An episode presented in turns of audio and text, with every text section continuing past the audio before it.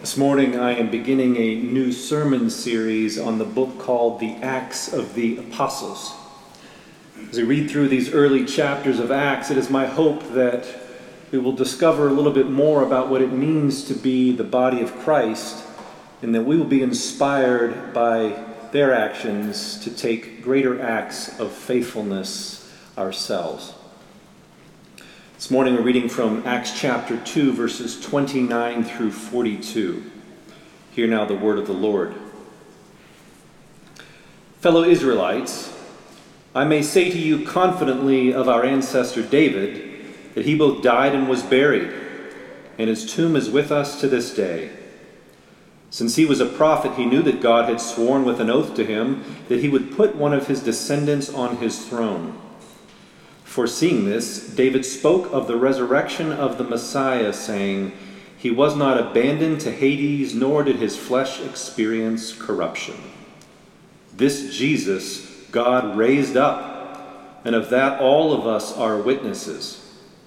Being therefore exalted at the right hand of God, and having received from the Father the promise of the Holy Spirit, he has poured out this that you both see and hear. For David did not ascend into the heavens, but he himself says, 'The Lord said to my Lord, sit at my right hand until I make your enemies your footstool.'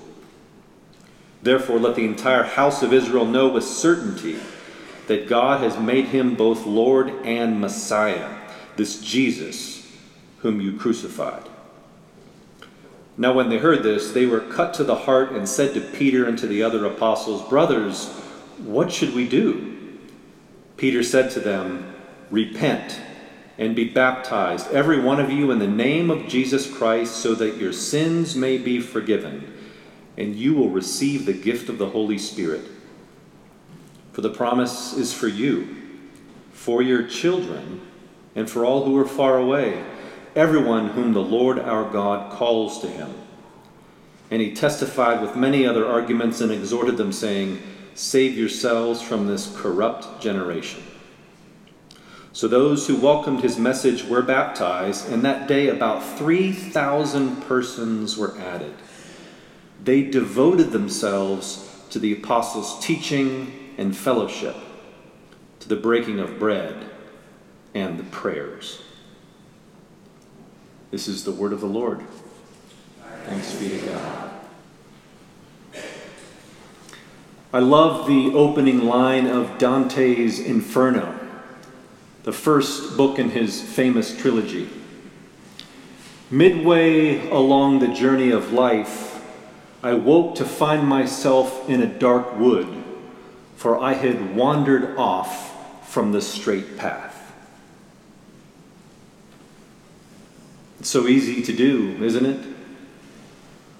To wander off the straight path in life to places we really shouldn't be. I mean, the world around us is constantly tempting us one with one thing after another, luring us into those dark places. From drugs to gambling to pornography to sex to video games to sports to money to popularity. I mean, the list goes on and on. Of course, the trouble with being in that dark wood is not only that we might get even more lost trying to find our way home, but that we will grow accustomed to the darkness. And so often, we are not even aware of the growing darkness around us, or even that we've become lost at all. You know, when children are young, there are many things that have the ability to strike fear in their hearts. Scary stories, big dogs, clowns, the darkness, lightning storms, presidential elections. But there are few things that can frighten a child like the prospect of getting lost. Not knowing where you are, not knowing where your family is, not knowing how to find your way home, it can fill their hearts with terror. As children understand all too well the danger of getting lost. Of course, there's more ways in life to get lost than just physically. We can also become lost emotionally, perhaps as a result of grief or mental illness or trauma or abuse. But according to Scripture, there is nothing quite as devastating or as deadly as becoming lost spiritually. Not recognizing your distance from God, not realizing that you have wandered off the straight path, not aware that your soul is in danger. After all, if you don't realize that you are lost, then you have no need to find your way home. You have no need for a Savior.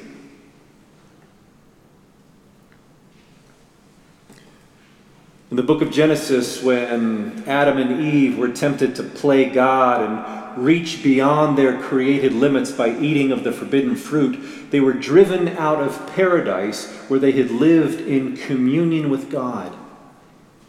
Ever since, humanity has wandered east of Eden, trying to find our way back home. As we read through the Bible, in many ways, it is the story of a people who are determined to look for home just about anywhere other than the God who created them, as they continue to wander off the straight path into the dark wood of disobedience and idolatry, violence and greed, self-righteousness and injustice. And despite the The prophet's warnings, attempting to, to wake them up and, and get them to recognize the growing darkness, Israel remained very lost. But then one day, John the Baptist appeared at the Jordan River, proclaiming a baptism of repentance for the forgiveness of sins. Now, if you recall, the word repentance in Greek is metanoia, which literally means a change of mind or thinking. But in its practical use, it, it meant just to, to turn around. You're going in one direction, you stop, turn around and start going another way.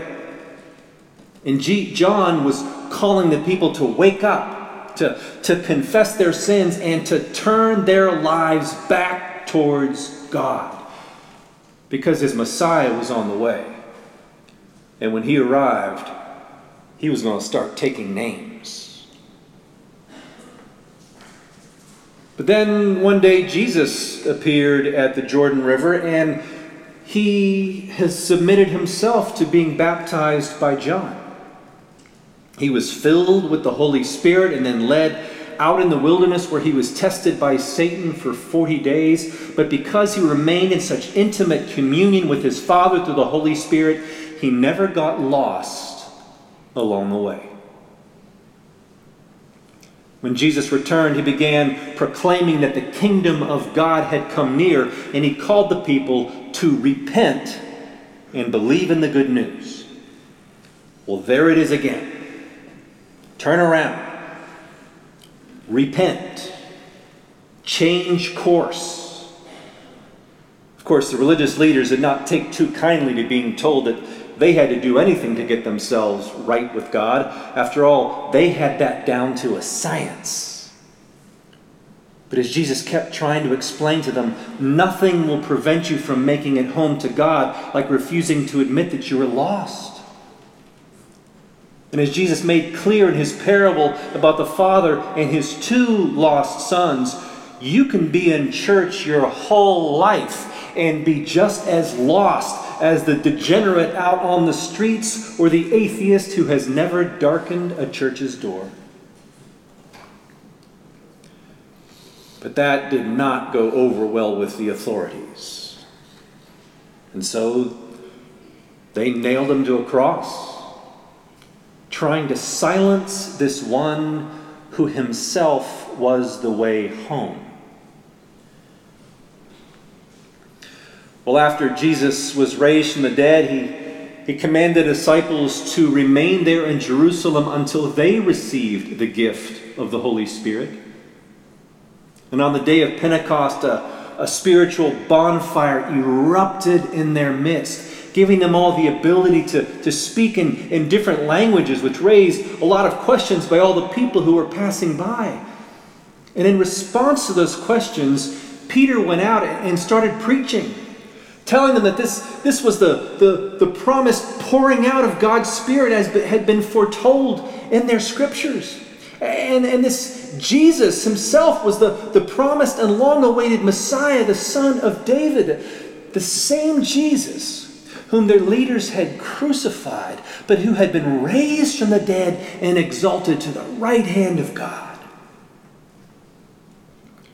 When the people heard this, the text tells us that they were all cut to the heart, and they asked Peter, "What should we do?"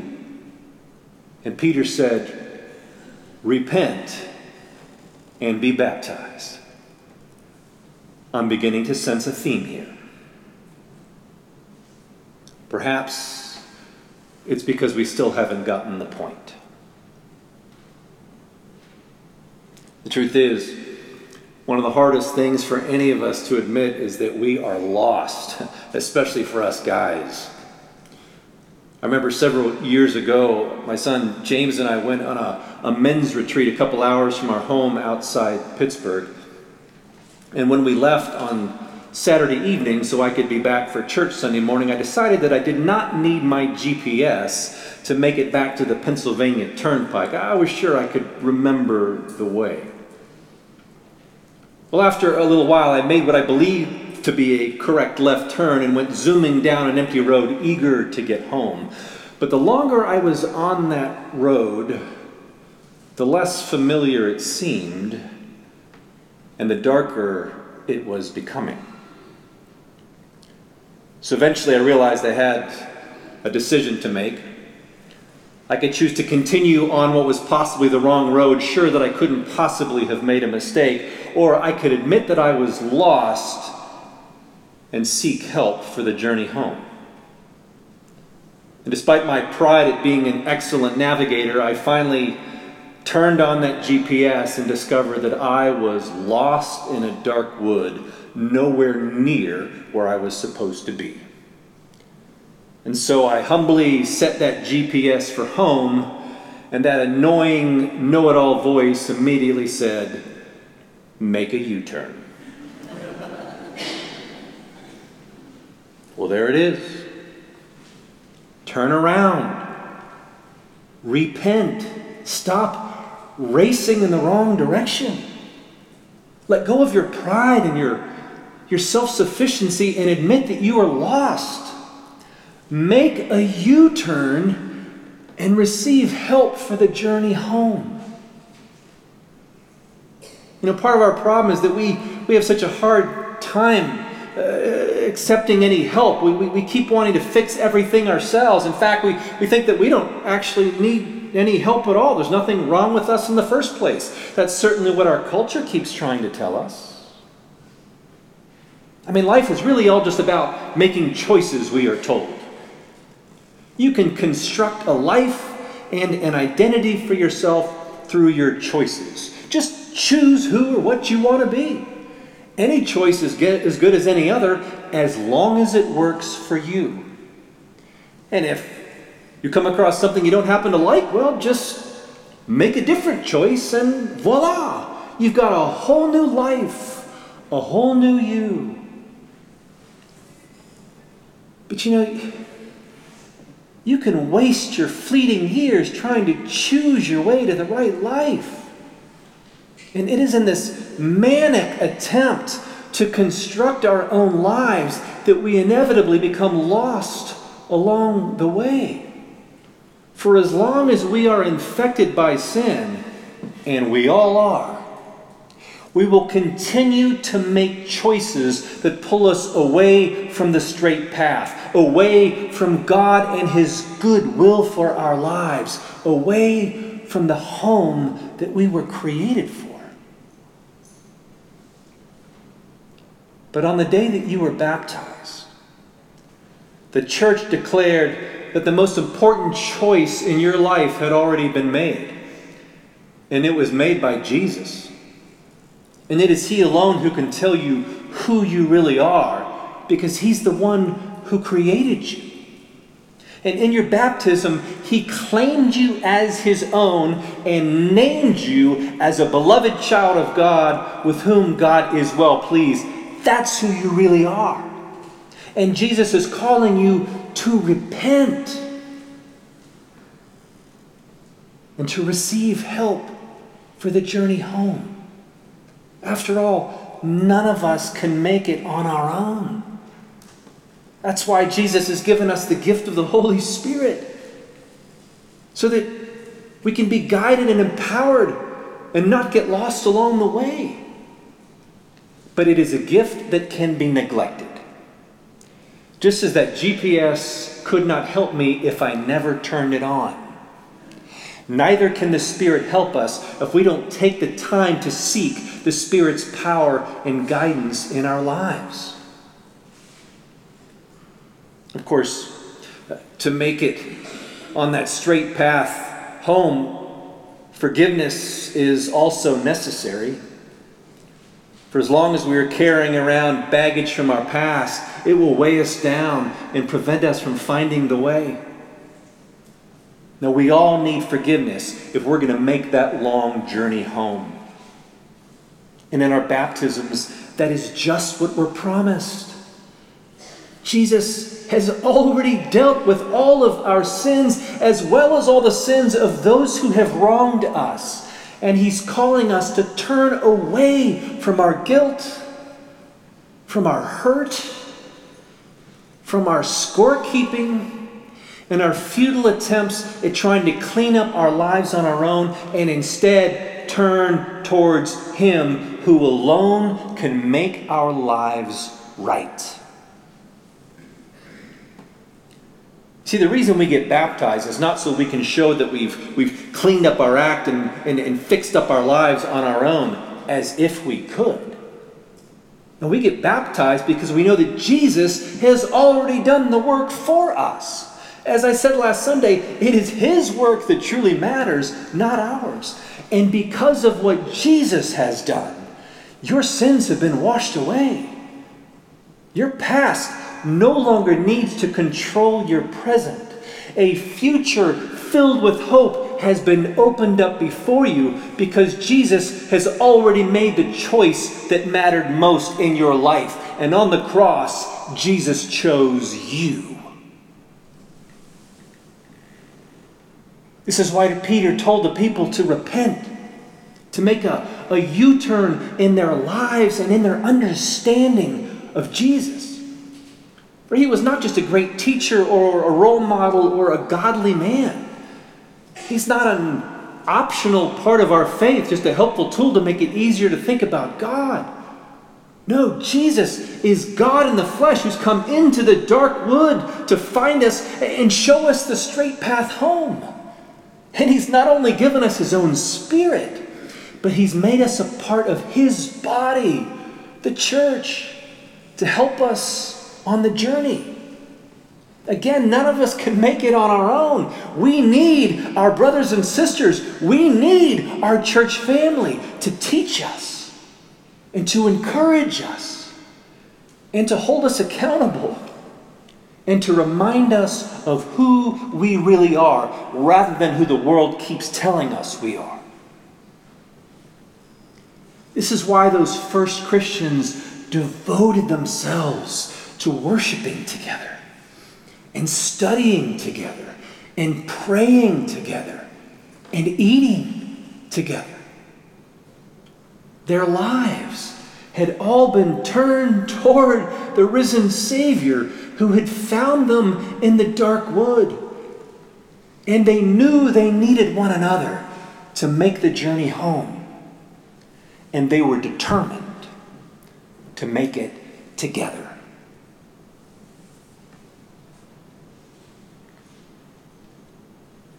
I wonder, is anyone here this morning racing in the wrong direction in life? Is anyone here this morning lost in a dark wood, having wandered off from the straight path? Is anyone here this morning knocking yourself out, trying to get life just right? Anyone here need to make a U-turn? Well, if so, then you've come to the right place. After all, the church is nothing more than those who were once lost, but who have turned their lives toward the Savior, who has called them out of the darkness, washed away their sins, and given them a new spirit and a new life. And He wants to do the same for you. It doesn't matter how lost you become in your futile attempts to construct a life for yourself. All you have to do is repent. To turn away from the illusion that you can save yourself with all of your right choices. And instead, turn towards Jesus, who has already chosen you. And He is just dying to lead you home. Amen.